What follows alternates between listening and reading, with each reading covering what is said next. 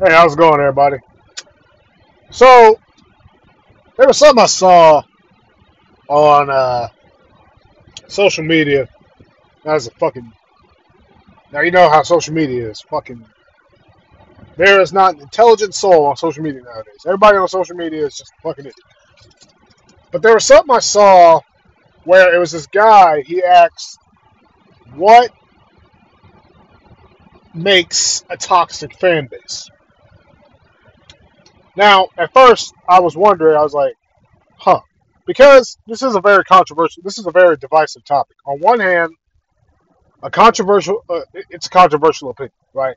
You call a fan base toxic, you're more inclined to find somebody who says that they're not toxic, they're passionate.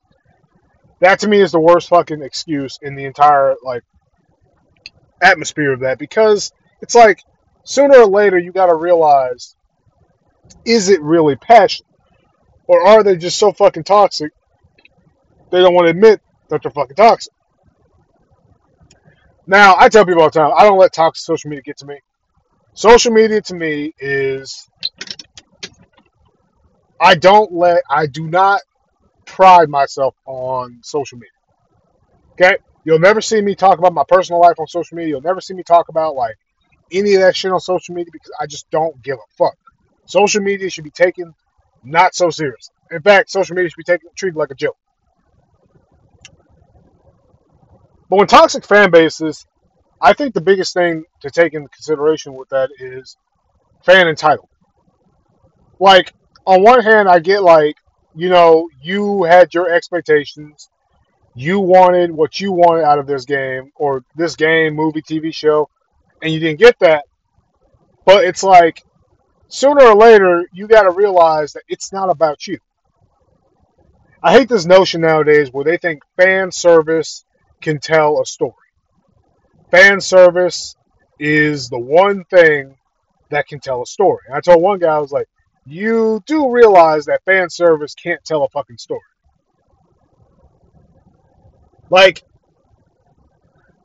the thing with subverting expectations nowadays is it's supposed to be this thing of giving fans what they need versus what they want. If you give fans what they want, sometimes it, it can work in hindsight, but sometimes it'll come off as just like you being too afraid to take any kind of liberties with what you're doing. You're so afraid of your fan base, you don't want to piss them off. And I've kind of noticed that with uh, recently God of War Ragnarok. There's a certain group of fandom that's kind of pissed off that they didn't get the story that they wanted out of this game. But there's other people who are just like, I'm completely fine with this game's story. And it's like the hard, like some hardcore fans are straight up just insufferable with this game. They wanted what they wanted out of this game, and when they didn't get that, they started getting upset. And it's fucking hilarious. And I fucking that's why I, that's why I like it so much. I, I like the fact that it didn't it didn't cave and just said fuck it, let's just give them what they want. We don't want them attacking us. It said fuck it, this is our story. We're gonna tell the story we want. If they get pissed off at us, who fucking cares, right? Like I saw one guy goes like, "Oh, Eric Eric Williams doesn't really understand storytelling. He like giving fans what they want versus giving them what they need." I'm like, "Uh, you do realize that fan service can't tell a story by that. Like in hindsight, it can, but it's like if it's just there for the sake of pleasing the crowd, then it's going to bring hollow as time wears on. And I think that to me is one of the biggest problem with this, with, with, with a lot of fandom nowadays. When they don't get what they want, they bitch and cry and moan. Right? We all know how fucking we all know how fucking miserable Star Wars fans are on a fucking regular. But like sometimes I swear to fucking God, I've never seen a fandom so goddamn toxic in my entire life. I hate using that fucking word. I'm I, I do not pride myself on fucking with toxic social media. But sometimes it's like I don't know how the fuck you sit there and bitch about the same shit every single fucking day. Right? Got people like me who aren't very in the loop with Star Wars, who actually don't even give a fuck about Star Wars, who are looking at these motherfuckers going like, why are y'all so fucking miserable, bruh? Like, I get like You want your fa- you want what you want to be good versus what you want it to be what you want it to be. That's fine. But attacking creators, attacking actors, getting mad because people just don't fucking agree with you is fucking stupid. Gatekeep all the fuck you want. I don't give a shit, dog. Gatekeeping is such a weird mentality to me, anyways.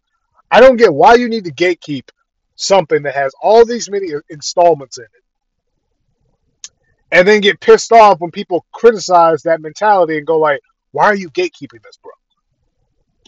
Some of us just want to play. Some of us just want to watch. If we want to enjoy something, we should have the right to enjoy something. Do not let the internet influence your opinion of it. Like one of the biggest criticisms of the newer God of War games is that they scale back on the on the scale and all that shit. I was like, okay, you said that you wanted Kratos. Kratos as a character needs to evolve, okay? If he just goes back to what he was doing before, that completely defeats the entire purpose of why the fuck this entire Norse saga began with in the first place. You sit there and cry and bitch and moan because you wanted you wanted surface level key jangling. I don't give a fuck, my man. If the game fucking explains this shit, why the fuck are you bitching? Just because you were disappointed about something does not mean it's it's it's bad writing or it's fucking it, it, it's bad storytelling. I hate that mentality. It's one of the worst fucking mentalities in today's fandom. The internet gives people so many opinions nowadays, but some people just don't know when to shut the fuck up about like half the shit they, they bitch about. It's like, are you even crying about shit that you you fucking uh, like or dislike? And I always love those motherfuckers that say, well, well, some of us just want um, some of us just want things to like make sense for them. I'm like, it's fucking hilarious to me how some people just don't they don't want and they don't want a story. They just want surface level ass key keychain. It's fucking hilarious. So yeah. To me, I think the biggest now an example of it kind of being toxic in a good way, if, that, that's even possible, is probably the Game of Thrones shit. Because you saw how um, D and D, the fucking uh, creators of the show, how they fucked up everything, and when they had no more books, you could tell they they didn't know what the fuck they were doing anymore. like I saw one guy say that like you could tell D and D were running out of options with the game with the uh, TV shows because they weren't doing much with the fucking material. They started changing shit because they wanted to fucking become and all that shit. Now, this brings me to another topic called subverting expectations. When you subvert expectations, subverting expectations nowadays is a very divisive topic. In fact, I would argue that subverting expectations has risks and it also has it has risks and it also has fucking uh it has benefits and also has fucking uh cons. Whatever the fuck you want to call it. What, uh, here's the thing: when you subvert expectations, you have to keep in mind the intelligence of your audience. Your audience is not dumb, my man. Okay, your audience knows when the fuck. Your audience knows when the fuck you're playing, you're pulling one over on them. And I told one guy, I said, a lot of companies nowadays think that like subverting expectations in a pretentious way will make your audience appreciate it even more. Maybe. Like God of War Ragnarok has some has some divisive things in it, but for the most part, it does flow really well, and it actually does feel like a sequel to God of War 2018. And, they, and that they should honestly God appreciate it because very rarely do you get a decent sequel. Very rarely. And the funniest thing to me about God, the funniest thing to me about God of War Ragnarok is how they bitch about things that are explained in the game, but they just can't say that they are just disappointed with the way it's told or the way it's it's explained. They they say that none of the games explain. There's no plot holes in the game. In fact, the game actually spends a lot of time on that because it knows motherfuckers are gonna gonna bitch and cry about that. If the game fucking explains it, then what the fuck are you bitching about? You're just bitching the bitch. People say, "Oh, it should have been a trilogy." Even if it was a trilogy, you would still cry and moan if you didn't get what you wanted. So it's like I don't want to hear it. All right, I'm tired. I'm, t- I'm tired of fandom nowadays. But I digress. And I think the biggest thing to me about today's fandom nowadays is just how fucking bitchy they can be. Like I understand, like you know, being upset about things that you just don't like. But when you take it to a point where you just you just are coming off as just a condescending little bitch, I have a problem with that.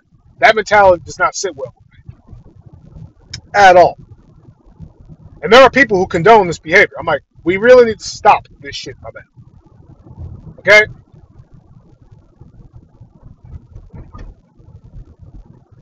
Like, I get it. All right? We all have expectations. We all have things we want out of something that we are looking forward to. But when you set unrealistic, unprecedented expectations to a point where you just 100% make up your own fucking headcanon for this shit, that's why I got a problem. That's why I got a fucking problem. And Star Wars fans are the biggest example of this. I do not understand. I do not get why some of them, these motherfuckers, spend all fucking day trying so hard to ruin the excitement of other shit. And regarding God of War Ragnarok, I don't want to say this person's name because I'm just going to say he's a YouTuber, a God of War YouTuber, and he kind of this to me was a toxic mentality where I, am this is where I said, nah, this is too much. He goes like, oh, I just can't stand all the positivity surrounding this game. I'm like, just because you are disappointed, you can't stand the positivity surrounding something. That to me is a toxic mentality. I don't give a fuck what anyone tells me. It's a toxic mentality, and we really need to abolish it. Otherwise, we as a society are going to fail. And the funny thing about all this is,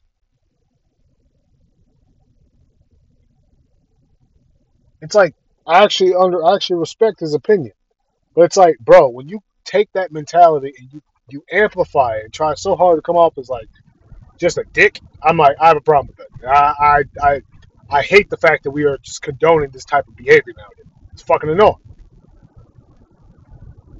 It's fucking annoying. I, it, it, yeah, I'm sick and tired of it. But yeah, to me, toxic eh, fan entitlement and fucking overly unrealistic expectations is where when toxic fandoms start to arise. Right? And that to me is just an unhealthy behavior. I don't get it. It's fucking weirdo behavior.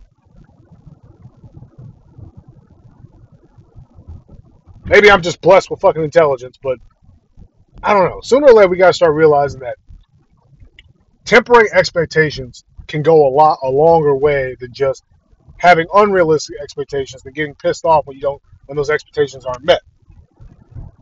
I don't know. Maybe that's just me. Who fucking knows? But yeah, I'm a I'm gonna close off these statements by saying expectations are what kill fandom. Expectations are what make fandom toxic and annoying. So sooner or later we gotta start realizing that oh shit, maybe, just maybe, we need to we need to tone it down a bit with the expectations. But yeah. Anyways, I'm gonna get out of here, guys, and have a good have a good week. It's fucking Monday, anyways. but yeah, have a good week.